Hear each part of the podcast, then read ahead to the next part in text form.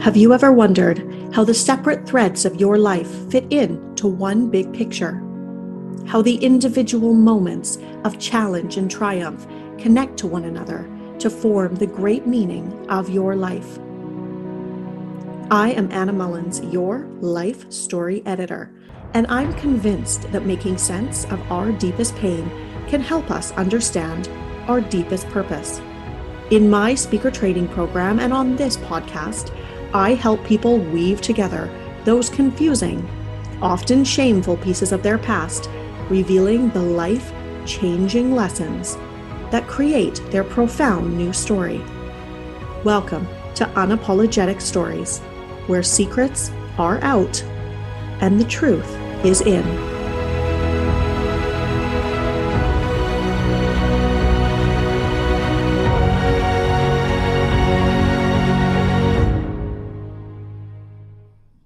Welcome back, storytellers. I am so excited today to have the most wonderful guests at the table with me this week. These two women recently graduated from the Unapologetic Speaker Training Program, and they performed at a recent virtual event called Evolutions. Uh, just was it this past November? I can't even remember what month it was. November. 2020 was such a such a mystery, um, but their talk was called Unzipped, and we're going to talk a little bit about that later but they are, let me introduce them first, Kasha Mitten and Maggie Ainsley. Maggie and Kasha, Maggie and Kasha, who together make up the MASH movement, Maggie Kasha MASH, which hosts events and engagements centered around four key pillars movement, awareness, service, and health. M A S H. But this company began for a much bigger reason, one that is based, of course, on all of those pillars, but perhaps one even bigger, which is love.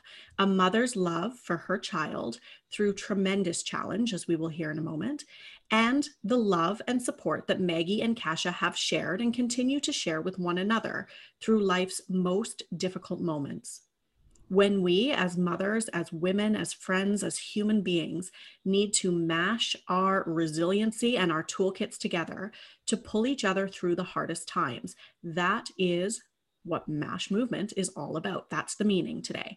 So let's bring on Kasha and Maggie so they can tell us more about that meaning and how to cultivate these pillars of love and service into our own lives. Welcome, Maggie and Kasha. Thank you for having me. That was a beautiful intro. Thank you so much.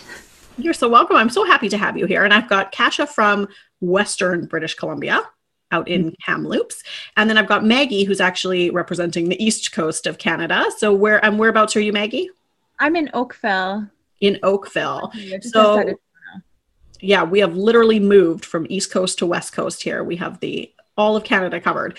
So, Kasha, let's start with your story then, because although MASH, as we learned during the speaker training program, and of course we just talked about, uh, was built on years and years of challenge and triumph between both of you, the catalyst to really kicking off the MASH movement was your son, Jude. So, tell us first um, about that mission and about the beautiful Jude. Jude. Okay, so my son Jude, he's eight years old, and in 2016, um, we got the unfortunate diagnosis of um, his, the disease that he has, which is called Duchenne muscular dystrophy. Um, it is a progressive genetic uh, neuromuscular disease affecting uh, approximately one in every 3,500 boys. Um, it um, just to give you like a, a Coles Notes about it, it's a mutation in the X chromosome. So um, that we can explain why we have our our Mash movement logo, but.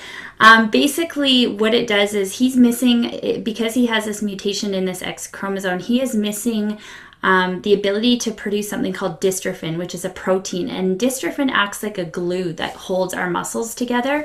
And without that, our muscles simply break down. So um, it's it, unfortunately one of the most fatal um, forms of muscular dystrophy.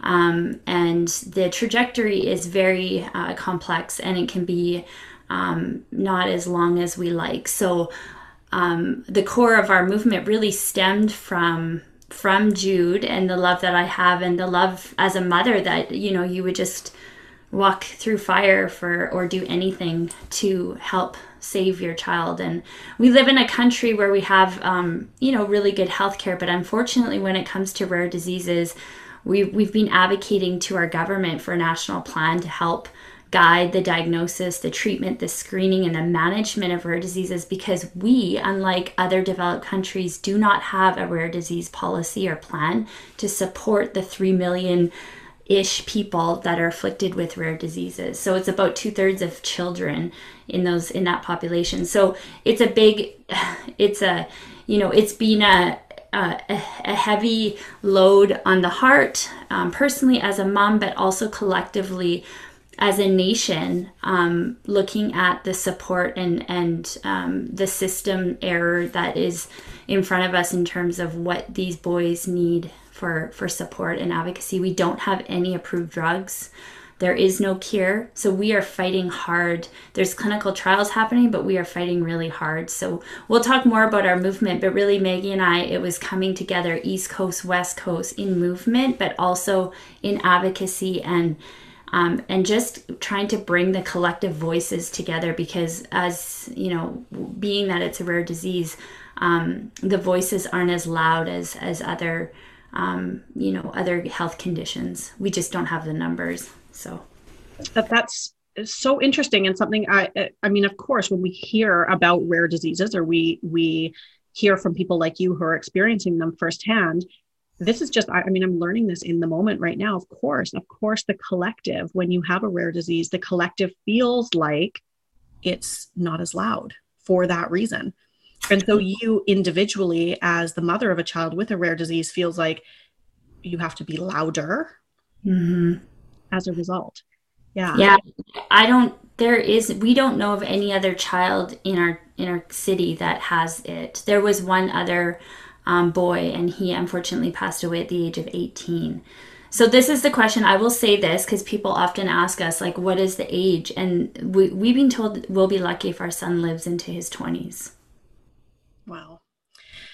That's a heavy piece of information for you to carry. And I know when you've touched so many of us when you shared that story back in speaker training, of course, and also through the MASH movement. Um, I am curious as well you are also working in a healthcare field. You are in the healthcare field. This is something that not only you had to take on kind of from the mother's perspective, but you're also actually doing this every single day. You're walking this walk as well from a medical perspective. Can you tell us how that has either added to your I, I want to say the word comes up. I want to say, does it add to the challenge for you emotionally? Yeah, I mean, it's hard. I'm an I'm a registered nurse. Um, you know, there is that saying ignorance is bliss and not knowing all the information can be really helpful. Um, knowing what I know and having the the background in healthcare takes me to places sometimes that aren't helpful because you can you've seen things and you know things and and you know what you're up against with the system working in a system and I find it exhausting and that's why that's another reason why in part of our mash movement is to bring this voices because if i'm exhausted and i know the system and i know the questions to ask and i know who to go to um, for example his diagnosis his diagnosis i you know i took him in i knew something wasn't right when he was a baby and i took him in multiple times and nobody would listen to me. They said oh you're being a medical mom you're being type a he's a late bloomer and finally, I had to self refer to a children's therapy center and walk in and say I want a Peabody assessment because I knew what that those numbers would do. I knew that if we had an object, objective number that they would listen to me. And so I think about this and I think about parents who wouldn't know to do that and I think you know, my heart just like I have such a heavy heart as it is with this whole situation, but I cannot imagine. And I've spoken, um, Maggie and I will talk more. We work very closely with the with the nonprofit organization or the charity, the only charity in Canada that um, solely focuses on research for Duchenne called Jesse's Journey, and they're out east. And I've spoken at some of their forums about advocacy and engagement and talking to families who are, um, you know, dealing with not only one child, but because it's often um, handed down through the X chromosome of the mother who doesn't know she has it. Um, there there are families who are dealing with multiple boys in their family who have this disease because you know they had a child. The child was two not yet di- diagnosed. They had another child. And it's just it's such a heavy um, it's a heavy diagnosis to carry.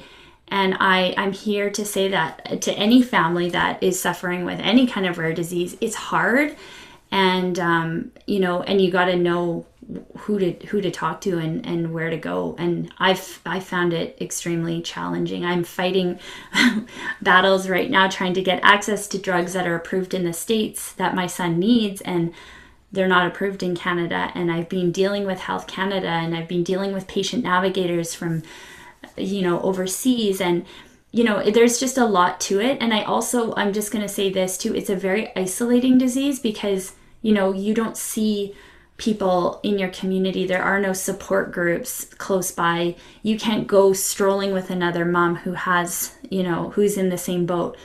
So you know that in itself can be very hard because not only are you carrying this tragic situation, but you're also unable to reach out sometimes to people and have that sense of community and belonging. So that's been that trying to foster that. And so that's again why the MASH movement, we're about connection, we're about building community, not only for people with rare diseases, but for anyone who has lost the belief in possibility or who has lost hope in whatever they're carrying. Mm. Yeah, it's so beautiful, Kasha. Like I'm just mesmerized by your advocacy and your just the way that you articulate the feelings and the mission and the passion behind what you do i'm truly like inspired. I'm i kind of want to know what you would say to other parents perhaps who are struggling with this and don't really know what a peabody test is or don't have those uh, d- doesn't have the medical knowledge around that or doesn't know to ask. Let's just talk to mothers who are struggling with their intuition or following their intuition or being told as you were um, you're just being overbearing or mm-hmm. you're pushing too hard. What advice would you give to parents out there who have a feeling something may be wrong and aren't feeling heard? It's not only to parents but it's to anybody. Uh, you just you just need to listen to yourself. Our heart speaks. Our heart is more intelligent than our brain. And if we get quiet enough and we know it, it's there. And i and you know i t- like i've done many things in my career from managing to care coordinating to teaching at the university and the one thing i always tell students is i say you always have to listen to the patient you always have to listen to the person they are the expert they are the ones living the experience and don't ever for t- you know for a moment doubt even if they just say i don't know and i don't know what it is but something isn't right you just go with that. And because there's always something there. It's the why behind the why, right? It, it's that, you know, asking the questions and getting really curious and just be curious and never give up. And you have to really learn to just be your own advocate because nobody is going to be calling you to follow up. You need to push and ask and just stay determined, stay on the course and and just stand in your own sense of knowing. And that that can be really hard and sometimes I know even myself like you know, at the time of Jude's diagnosis, I was teaching at the university here and I was teaching growth and development. And I was standing in front of the class talking about the milestones and thinking to myself, I know my son's not even meeting these milestones. And, you know, and I just kept going back and going back and saying, I know that I'm not being a medical mom. There is something going on here, right? So reach out. And if those healthcare professionals or whoever you're dealing with aren't listening, find another route find somebody else who will like just don't give up don't give up wow I just I, am just taking this all in, Kasha. I just I, I, really love listening to you truly, and I, I, I feel like I'm being inarticulate in even responding to you, but it's because I don't necessarily want to interrupt or add anything to what is such a critical conversation. Um, but what I love so much, and what I want to talk a little bit more about with the MASH movement, is how you are feeling into your own isolation, feeling into your own loneliness around, in your case, this particular disease. But for other mothers, women, friends, human beings in general who are out there feeling isolated or alone, there is this other mission of yours, which is to connect, which is to stay connected, to build community. And that's what you and Maggie are creating here with the MASH movement. So, talk to us first about the four pillars. So, what is movement, awareness, service, and health in connection to the broader community that you're building here with MASH? Maggie, do you want to talk? Sure. Well, you know, I know Anna, you've already said it, but I hope I don't get too teary on here. Like Kasha has taught me lessons of, you know, not just from Jude. Um, and you, as you'll know, um, a little later, there's been other grief and losses in each of our lives. But I think one of the biggest ones that connected Cash and I back in our days of grade nine was her mom and my mom's relationship. And then when we lost her dear mom, who was also Judy, who Jude is named after, and Kasha from a very young age has always been wiser beyond beyond her years. And she is a year older than me. So I always do look up to her. um, but you know, Cash and I uh, have continuously always wanted to do something together. And I don't know if we were like little entrepreneurs when we were in grade nine, who knows what we were doing back then, but we were always sort of this little partnership and this sort of evolved. It was a few summers ago well we just started we're like what can we do? And we've had a lot of different ideas come in and out made fun of by our husbands my brother and it really was our love i think if you if we go back to our days we were dancers as um, teenagers and young adults um, being in movement. And we started to we mashed our names together maggie and kasha. And as we were walking down main street in vancouver we started to talk about well what could these acronyms stand for other than mansion apartment shack or house? And it sort of evolved to like movement awareness service and health. And as we started to talk about these we actually like without even knowing it we realized organically we were living these like we were living whether it was in movement from you know, showing up to a fitness class, yoga, barre, um, running, hiking, you know, whatever that was. Um, but Kasha has always talked about, you know, our movement of this ripple effect of whether it is raising, obviously, as our main core um, awareness around Jesse's journey and to find a cure for Duchenne's muscular dystrophy. Jude is to me, we're not blood related, but he is like, I love him like my own children. My kids love him. My husband does. Um, you know and then we realize that in our own communities you know service was such a massive part of our lives. It is for me one of you know my biggest it brings me joy in being of service and in that it was where i really have honed in a sense of community after moving out east and I've jumped, I moved over awareness, sorry. And through our movement and our service, we have been able to bring awareness to, you know, Duchenne's. But last year we realized as we sort of, you know, were writing a list of all the things that, you know, we had done together, that we were raising awareness for multiple charities and communities in our own communities and then globally. And then with bringing movement and awareness and service, we recognized that this was just like the the added last bonus of health like yes our physical health of moving our bodies but the mindfulness around all of this work and our ability to you know i think for me i am not living with a kid with a rare disease but i know that Kasha knows this but i never want her to ever feel isolated like i am in this with her 110% of the way our family is and we will move with her and raise awareness until there is a cure.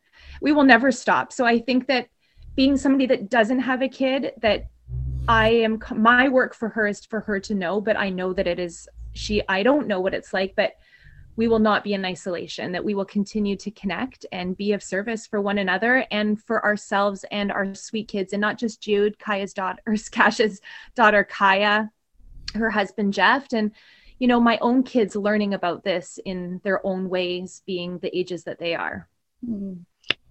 maggie i love that so much and i i it takes me back actually to when you were in speaker training and we were talking about mash and what the meaning was and of course because jude's story is so powerful and it really is this thing that pulls you forward physically as you're talking like uh, we will never stop we will never stop we will pull forward and we will pull together and rally around your community and around your friend.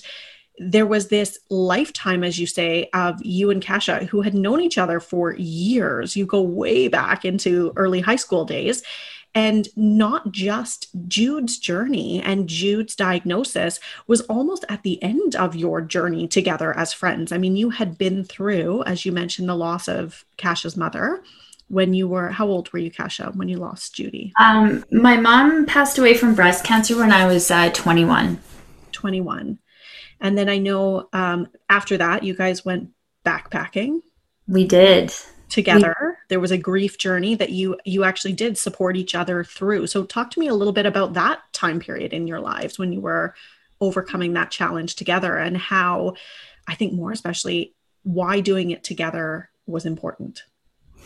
Um, well, I never, I'll never forget coming off that airplane after, um, you know, my mom had passed away. It had gone back. So Maggie, you know, we had been going through years of losses in different capacities, whether it was heartbreak. I know Maggie's parents, you know, graciously decided to separate and we my mom and my mom t- took me aside one day and said call maggie we're going we're getting in the in the minivan and we're going to drive until the sun shines. And we ended up going down to San Francisco and Reno and traveling all over. And, and and I remember falling asleep in the in the back seat and waking up and my mom was giving Maggie pep talks about life and separation and journey. And you know so Maggie just like her parents and her family have brought me in. It was this reciprocal you know thing that was happening when we were growing up. And then you know maggie had at that time we were both um, i had just moved back from living in mexico for a couple years and maggie was in university and she'd been working so hard to save up to go on this trip to go to australia to go backpacking and my mom was um, diagnosed and she had put off her her trip. And my mom got really mad at her and said you are going like there is no way in hell you are staying home. You get that backpack on your shoulders. She's like i will be so mad at you if you don't go. So maggie really didn't have a choice. Like it was not open for discussion. And so she went over there and then my mom declined quite rapidly, and it was really hard because there was this distance and she was there. And I mean, I can't speak for you, Maggie, but I know that there was this sense of like, should I be here? I, I need to be back home to support.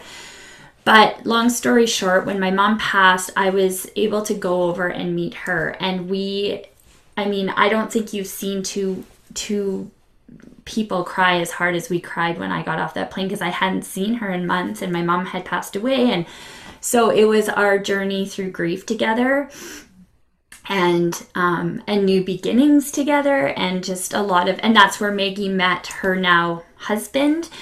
So there was a lot of um, you know there was a lot of things and, and I talk about this in the talk because my mom one of the things that she said and she promised Maggie this too she said, you know, we talked a lot about death and dying, and that is something that, you know, my work has now carried me into palliative care, and that's sort of my area. And I do a lot of talking about serious illness conversations and end of life.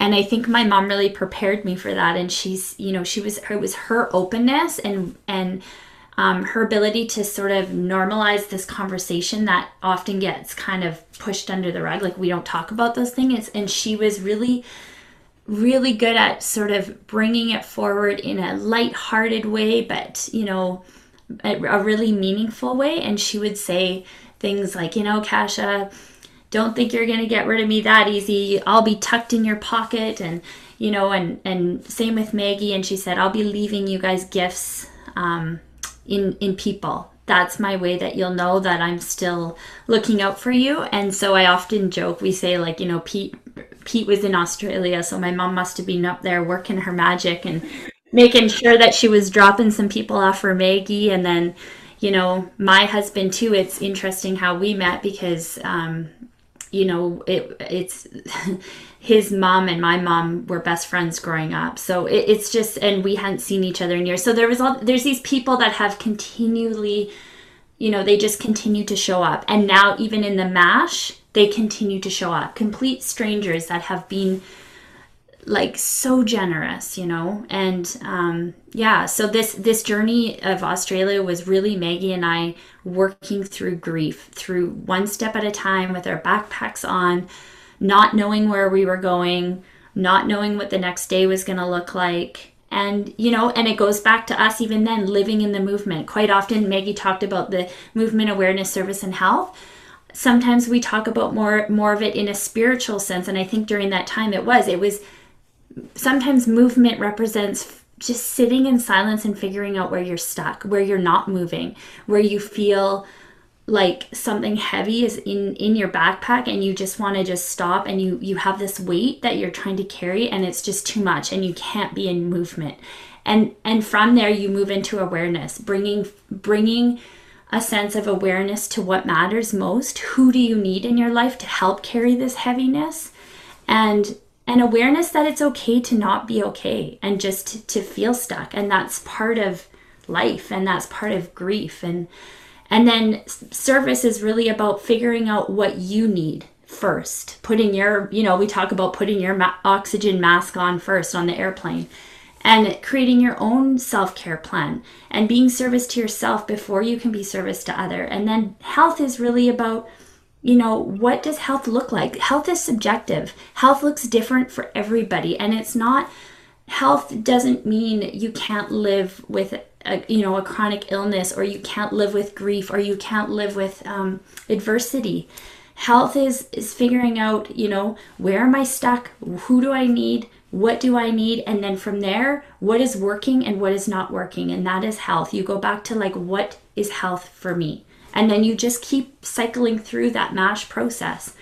And it's going to change and it has for us. Mm-hmm. Because what was happening in that time during australia is very different than what our mash looks like now right? What i love about this is it's all connected by your your mother judy's kind of higher wisdom here. It's all connected by people so even when movement is changing or awareness is changing or the definition of service or health changes for you or e- evolves over the course of your life the foundation of this really is the people that are along for that journey with you as mm-hmm. you and Maggie have been for each other. And I mean, it's interesting to me too. I haven't even mentioned this yet in this recording is that I know both of you from back in the day as well, back in the day in Kamloops, kind of loosely. And then Maggie and I went to university together. And then our mothers, Maggie's mother and my mother, actually know each other from their work together, which is very service oriented um, yeah. back in Kamloops.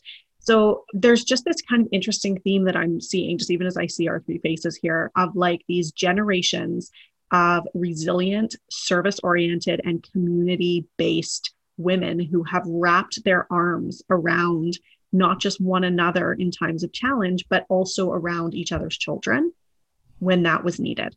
So, saying, you know, as Maggie, your parents went through a separation and Cash's mom was there for you to kind of pull you into that family and wrap her arms around you. And then the same was true in your family when Kasha lost her mother your family sort of wrapped their arms around her and pulled her in. And I know that's true for my personal story as well with your mom and the connection in our community. But now you're doing the same thing for Cash's children and moving through that journey as well. I just think it's so incredibly beautiful and powerful and such a symbol of resilient women, frankly, and community as a whole. So I want to talk a little bit more, given this, the broader sense of community and connection here and all of these magical six degrees of separation. You girls are actually girls, I'm going to use the word women, scrap mm-hmm. that and edit. You women are writing a book. So, not only in the last couple of years have you started the MASH movement, then you joined the speaker training and performed a mind blowing talk like for our virtual event. Now you're actually writing a book. It's a co-authored book with another speaker graduate that which is the Mom Babes who graduated along with you. Talk about community. And this book is a mashup. I think these chapters that you are contributing is a mashup of some very core themes that pull through in both of your personal stories and your stories together, which are connection, grief, love, and hope and this kind of circular journey of being home because we've got this journey of all the way to Australia and back. We've got home being redefined in so many ways in both of your lives. And then this journey from BC all the way to the east coast of Canada as well, which kind of redefines home. So let's talk about the book. Let's talk about these chapters that you're currently writing, releasing on Mother's Day. This book will come out on Mother's Day. So uh, moving story out in the world in a bigger way. Connection, grief, love, and hope. Maggie, talk to me about that. And well, you know, I I'm going to acknowledge Kasha here because it was her sort of yeah, I don't know, her inspiration, Maggie, like she she joined after your amazing speakers trainer. She had the opportunity to join the Mom Babes for their virtual event and she was so excited after attending it saying, "Oh my god, they've got this amazing initiative and idea of bringing women together to share their stories. Maggie, let's do this. This is another way for another avenue, another tool to add to our box." And I was I think I was apprehensive. I said, Kasha, like, I'm not a writer. Like, I, I don't know. I don't know. I can't do this. So after, you know, very little push, I was like, okay, yeah, let's do this. Like Kasha and I do. It's very last minute and we're always seem to be a big yes. Um, I'm just so grateful that we did jump into this. They've got an amazing community and it's exactly that of a mashup. But when we started the process, you know, I thought, okay, yeah, we're going to go in and we're going to share our story of the mash. But as it evolved, we are sharing our stories of the mash and individually. And I think for, a, you know, this has been my thing. I, I, Kasha's, our journey for Jude is the mission. And I've, my thing is, is I don't want anything to take away with it. But what I've learned through this process is that we all have these individual stories that we're all going to connect differently with. And in this process of, of having this opportunity to write something, it's been really, um, therapeutic in some ways. Uh, COVID in itself this past year has made me ache for home. And when I say home, I mean BC. And I had I've been in Ontario like over 10 years now and um, it's been a roller coaster of you know a battle of I want to move back should we go back? You know we've got a family here I now have kids here I have an amazing family um, an extended family here that would be very hard to leave and I've created this new sense of home and community here, but COVID has turned it back upside down for me. And of course, being away from the Mitten family through their journey. And as you know, Jude gets older and it, the challenges keep coming up, I want to be there. And um, yeah, and so my story has just sort of evolved and been a journey of recognizing that I, uh, I actually maybe have home in two places, but mm-hmm. what I've been able to do and where I've actually created the MASH you know, not that it's ever been without Kasha, but I am mashing with other people here and I have been in movement and been in awareness of what home looks like and how, you know, I'm really proud of the service that I have created in my community here that's extended globally through mine and Kasha's work.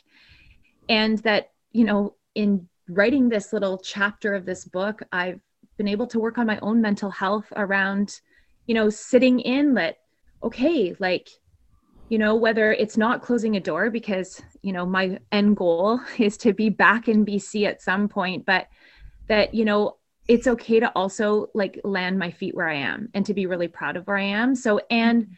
you know, I guess when Kasha speaks in isolation, like I've brought in some awareness around that I have sometimes felt isolated myself here, but I'm aware that it might be that I'm keeping my backpack, my this invisible backpack closed and I'm not ready to unzip it necessarily because I'm afraid of losing the people out out west or if I if I let people in too much here, you know, will I have to say goodbye to another group of people. So it's just been it's been yeah. really yeah, it's been really amazing and I hope that it will connect with some other moms because I know, you know, lots of moms and not just moms, women, we make changes and we leave, you know, we have to leave some of our roots and create new ones and it can it's harder the older we get you know? It's easier when you're in university yeah. but when you're older yeah, those really connections are hard. And you know i feel like mine and Kasha's friendship is not an we always say is it normal? Like we're, we're more than just friends. So it's i think extraordinary really. It's yeah. extraordinary.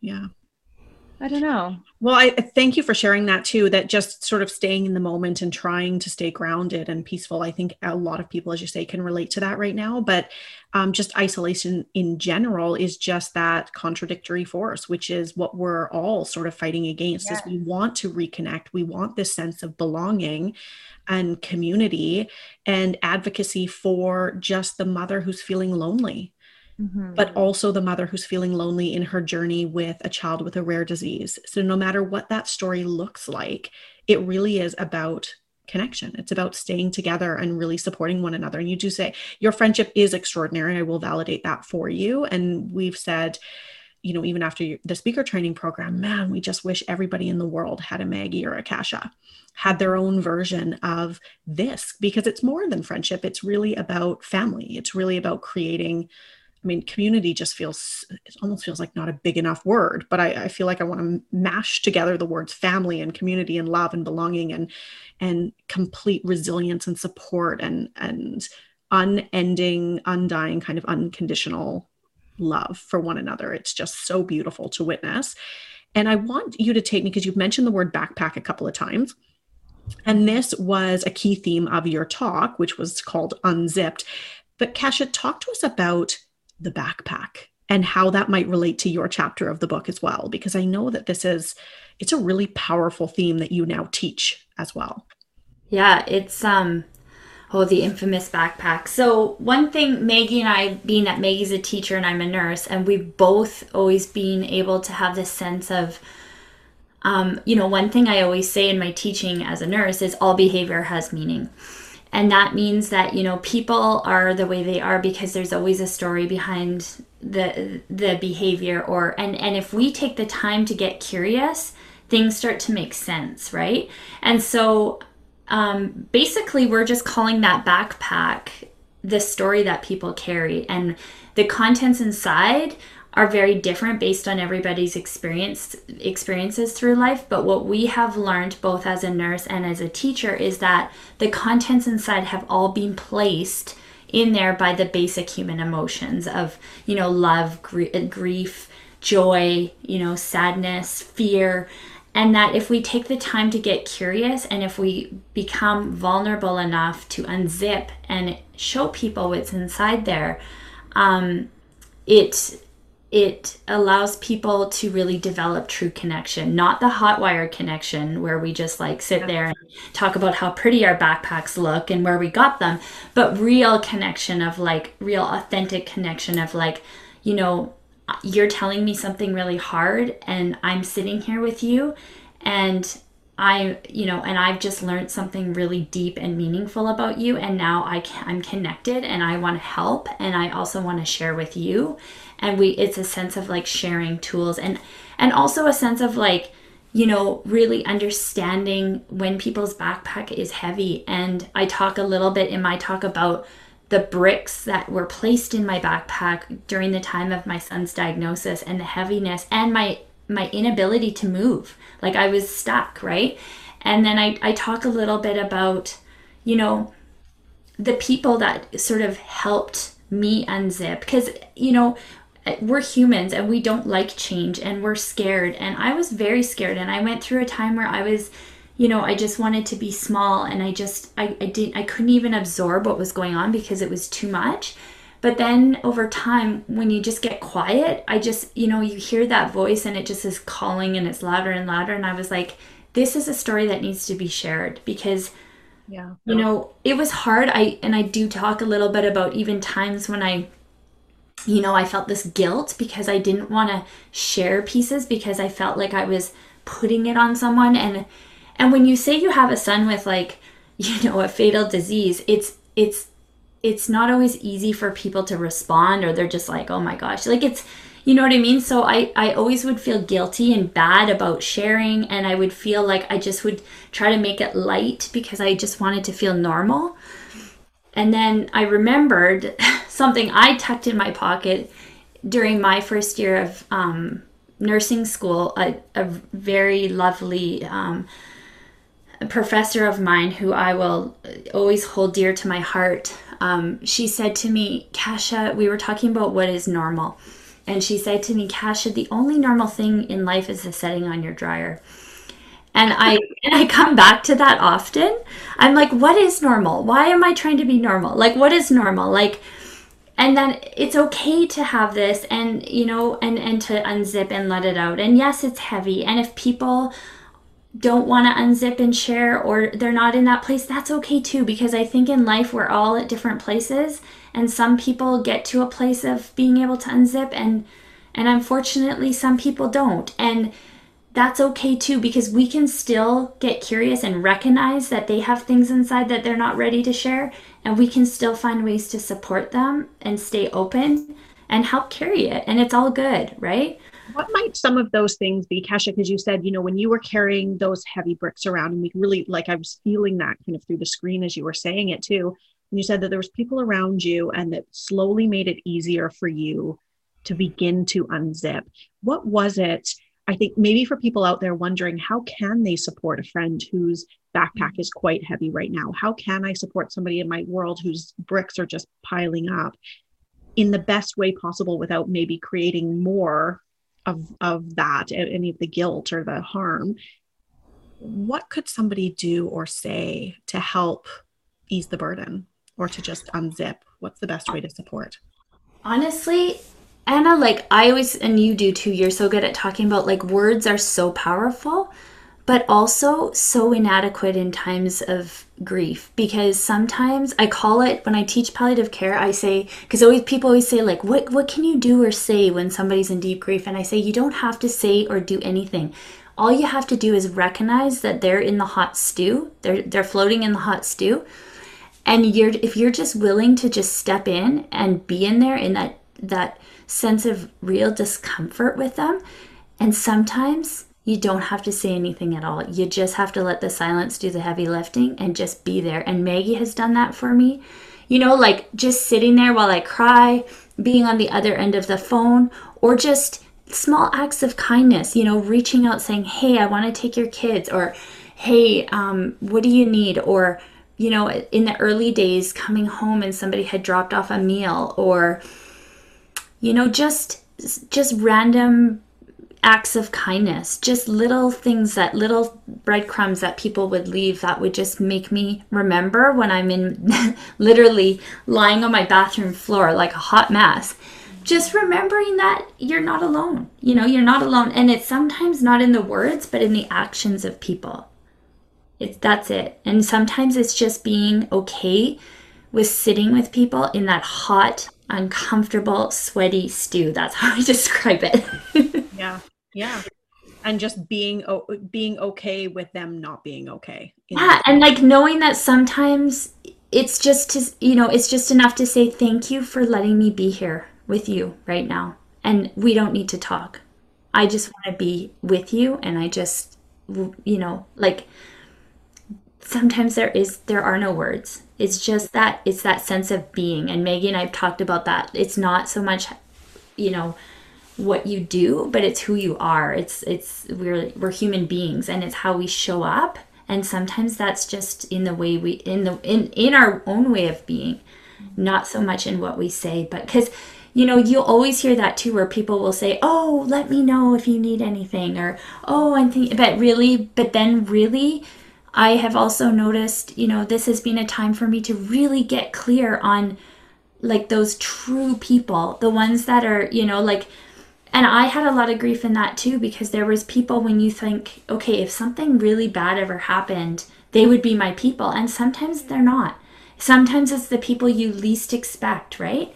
And that's okay too because like I said, everybody's in a different journey. Everybody some people are carrying their own stuff some people aren't ready to unzip and share, and that's okay. And that took me a while to figure that out to be like, what do you mean you don't want to unzip? Like, doesn't everyone want to talk about like the, you know, the deep yeah. dark, vulnerable secrets and really you, you and me both, Kasha. I'm like, I don't get it. But then I had to step back and get over myself and be like, this is actually a Kasha problem because no, not everybody is, and that's okay. And like you, you know, like it doesn't make you a a, a better or worse person and it's okay. And, and the, the and the action too i mean there's lots. I, I love this because in that those sort of acute phase of grief when you're looking for somebody just to get in that hot stew as you say the more i know that the human inclination is like if i can't fix it i just freeze. If mm-hmm. i can't fix it for them i just freeze and i don't know what to do and therefore i do nothing. And then I, again it's like that's unhelpful. It's like step in and even if you don't know what to do just say, I, I don't necessarily know what to do, but I'm going to be here for you.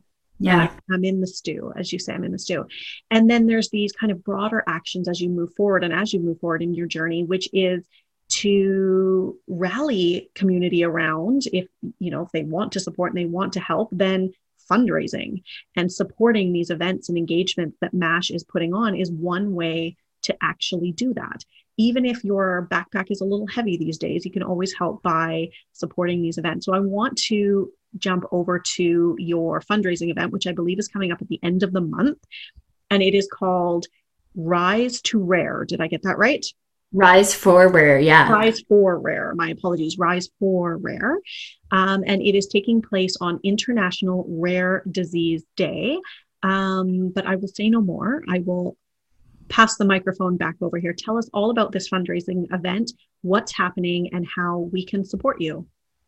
Megs? Sure. You know, I, I want to just reiterate like around the not knowing what to do too. I think what's been um, for me, anyways, what's been really um, I don't know what the word I'm looking for right now, but really I've been touched by being that I live here in Ontario. I have people here that have never met Kasha and her family that show up every single event that we've done. And I don't even know off of the top of my hand how many different yoga classes that Kasha and I led last year, but the support in my community here um, from Power Yoga Canada and Lululemon, and just like people that would show up to my class, but now are reaching out. When are you guys doing something?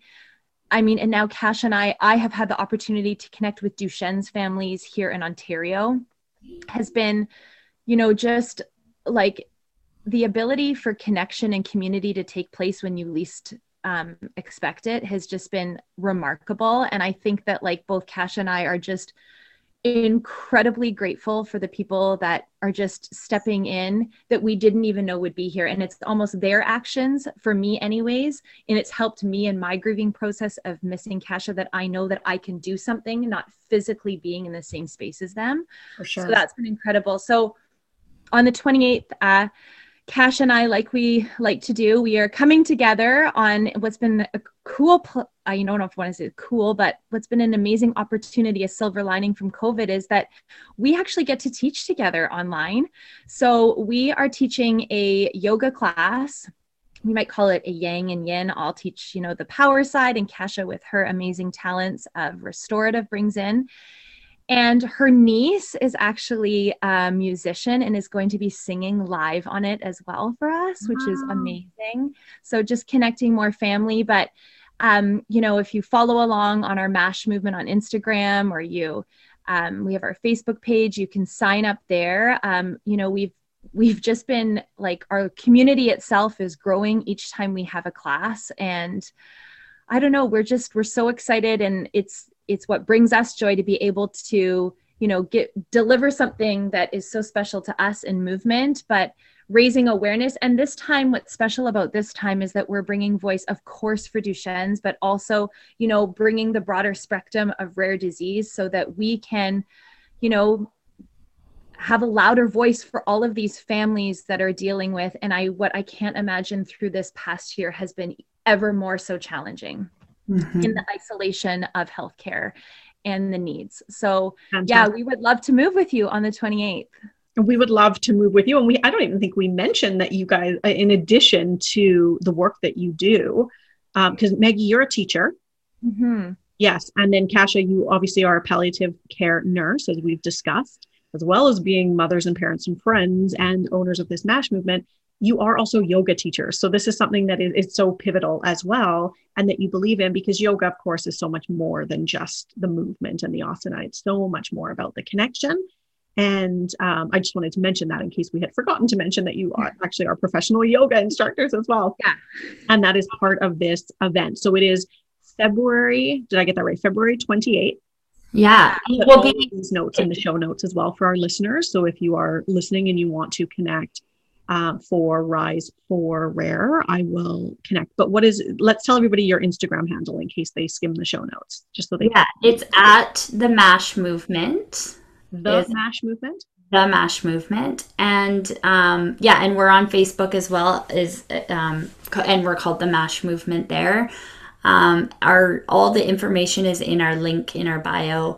We're just doing it pay as you can. We know that there's like a lot going on with folks if they can and they want to um, donate, that's great. If not, that's okay too. Just come and move. We just want people to move. And sometimes we get folks that ask us, you know, like I'm not comfortable with Zoom and like I've never done yoga and that this has also been the silver lining even though of course our we love to connect in person, but with it being on Zoom, it's you can turn your camera off and you can just play on your mat at home with nobody else looking, no one else. Like this is really a time for people to just um, explore and you know and try something on that maybe they haven't done before and you know we have like we do have quite a few um, of our regulars that show up and you know they're really comfortable with having their screen on. So you can always have somebody to follow along to. We make it all levels. You know there's no you know it's come as you are. Start where you are come as you are. Just roll out your mat. And if you just need to lay there um, we've had that too. Like last week i had a beautiful experience of a member that of uh, a really special human actually who's given back to us a lot and her her sister was palliating and she rolled her mat out beside her sister's bed and her sister shared with us after or shared with me after the class how nice it was to just lay there during her last days and listen to the voices and listen to the to the sound of the the asanas being guided through and visualizing that in her head. And to me like you talk about like yoga is so much more. You know you can do it lying in a bed just listening. Maybe there's some words that resonate with you. It doesn't have to be a particular way. And no, that's what's great about this. again it's about the connection right? Just show up so that you are together show up so that you can be here matched up with the MASH movement, matched up with people across the country, maybe other countries. But really, just again, the foundation of everything you do is not just about one pillar. It's not just about two or three or even four or how those pillars evolve. It's about the belonging that exists underneath it. The way that, that go ahead maggie yeah well no and kasha just as you said that like what came to mind even around awareness but accessibility. Kasha and i want to make our movement and that's our next sort of venture is taking some training so that we are creating yoga and movement classes that are accessible for all and particularly of course the duchenne family of community of people so that anybody and everybody can be a part of our movement classes so they can you know be in that safe place to feel a part of a community I love that. And eh, Kasha, can you just spell the word Duchenne's for us? I know that it just, I'm going to have it in the show notes as well, but just in case anybody is listening and they want to look up Duchenne's muscular dystrophy and learn more. I know it's a bit of a uh, yeah word, so go ahead. So it's D U C H E N N E, and Jesse's Journey. If you go to jessesjourney.com, they are like the main resource for Canada, like the main charity for Canada. They have lots of resources. There's links there. They talk about different families. Um, and it's been like it's been incredible just maggie talks so much about her um, her community over there. In the fall, we did 25 days of Live in the Movement, which Anna, you were a part of as well. We had folks from across North America um, give their time back through different classes and workshops, and we had people chime in from all over the world. Um, and what was really cool about it is like for the first time, and as a mom, when I talk about what brings me hope, it's when I see these complete strangers and I'll start to cry on Instagram, you know, talking about we I just learned something new. This is like, you know, a, a, a friend of mine who her son has Duchenne and this is what it is. So like this this it's not just like yes, we need the funds and yes, we need like the drugs for this are incredibly expensive and right now we're trying to face that battle, but it's more than that. It's when as a parent when you hear people talking about it and learning about it, that's what brings hope and that's what brings healing and that's what makes you like reminds you that you're not alone and that there's people that are out there because quite often I talk about it and I'm like rare diseases is like the soggy salad at the medical buffet you know? Like nobody's really talking about it it's like the ambrosia salad but so I my calling to life, my dharma is like I want to take the ambrosia salad and make it something that people are talking about because these are people that don't have voices. There's not a lot of us. It's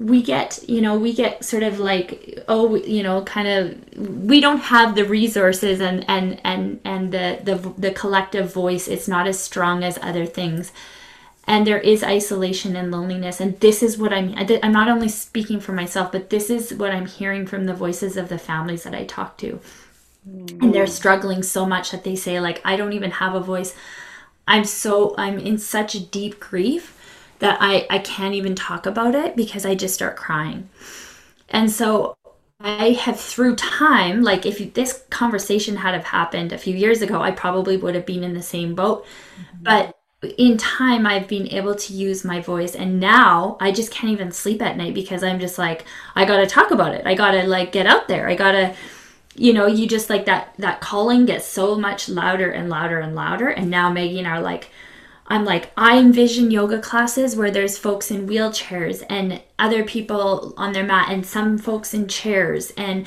all levels. Like we don't see that. We talk about it a lot, but when we talk about equity and accessibility in movement, like we don't see that as a collective. And they're like, we really want to we really want to create something where it is community that you can come in in a wheelchair you can come in and do chair yoga you can come in and do like a full on physical power class but we are all together in one movement together or maybe you're just sitting there and you're practicing your pranayama your breath like that is movement too. I love that. So that's like our vision.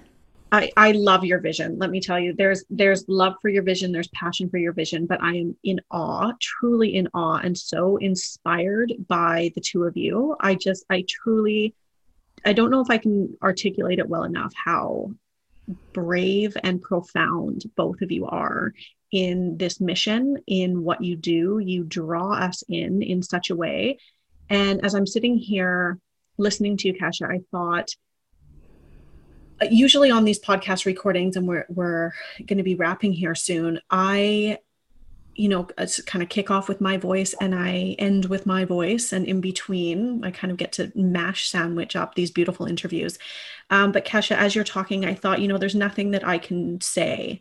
There's nothing I can say that I can add more passion or more advocacy for what you do and for the MASH movement and why it started and what your broader mission is.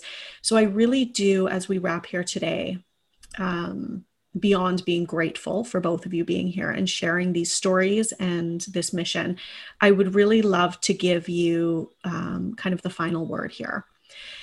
And maybe this is the moment that we can use for you, Kasha, to give voice to those parents out there who you say maybe don't have that voice and to share what they're really feeling and what is really happening behind closed doors of families who deal with rare diseases and inequity and inaccessibility of medications.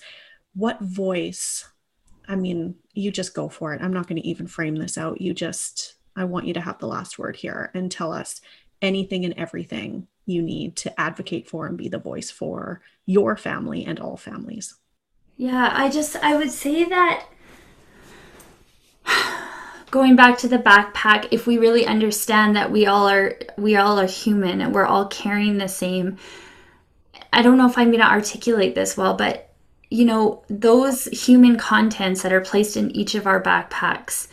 And i know what i'm asking is big because i understand if i was to sit here and my mom passed away from cancer so i've talked about cancer before and everybody seems to be able to relate because everybody has had somebody and so they get it, right? But when I say Duchenne, they go, What? What? Huh? So it's really hard to find that connection. But what I can say is this just because you haven't heard it doesn't mean that those feelings and emotion, if you felt loss, whether it's in cancer or any other illness, um, that's that's what these families are feeling and if if that is true and i know it's true because i hear the voices then it it it's about understanding that human connection. Maggie and i talk about it as the invisible string that it connects us all the tapestry of our humanity.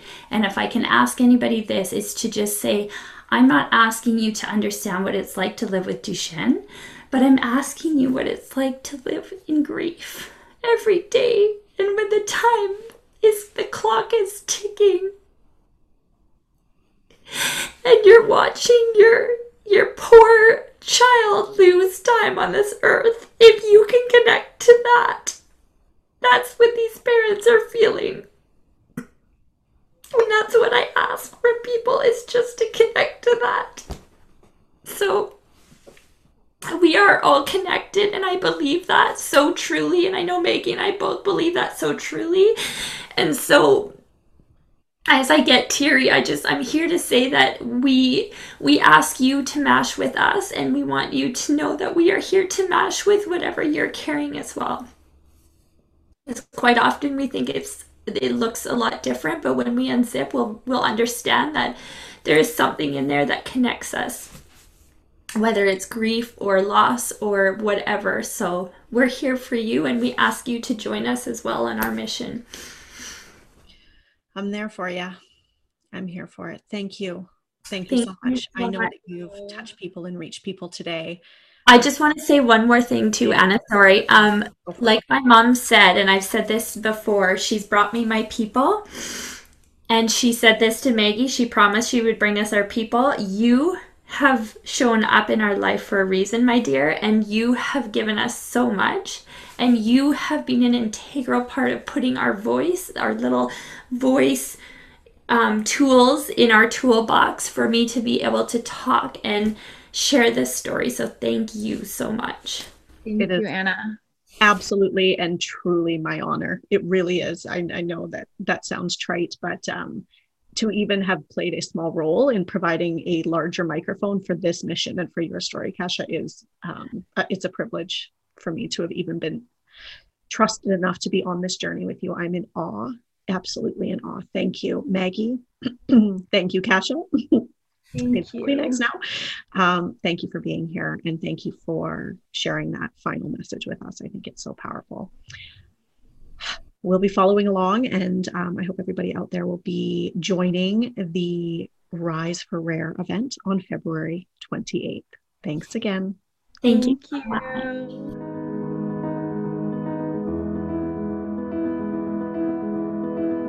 Thank you for joining this edit of the Unapologetic Stories podcast. If you're ready to share your truth and rewrite your personal life story, connect with me at unapologeticstories.com for all the details on speaker training, storytelling, and strategizing your way through this one big life.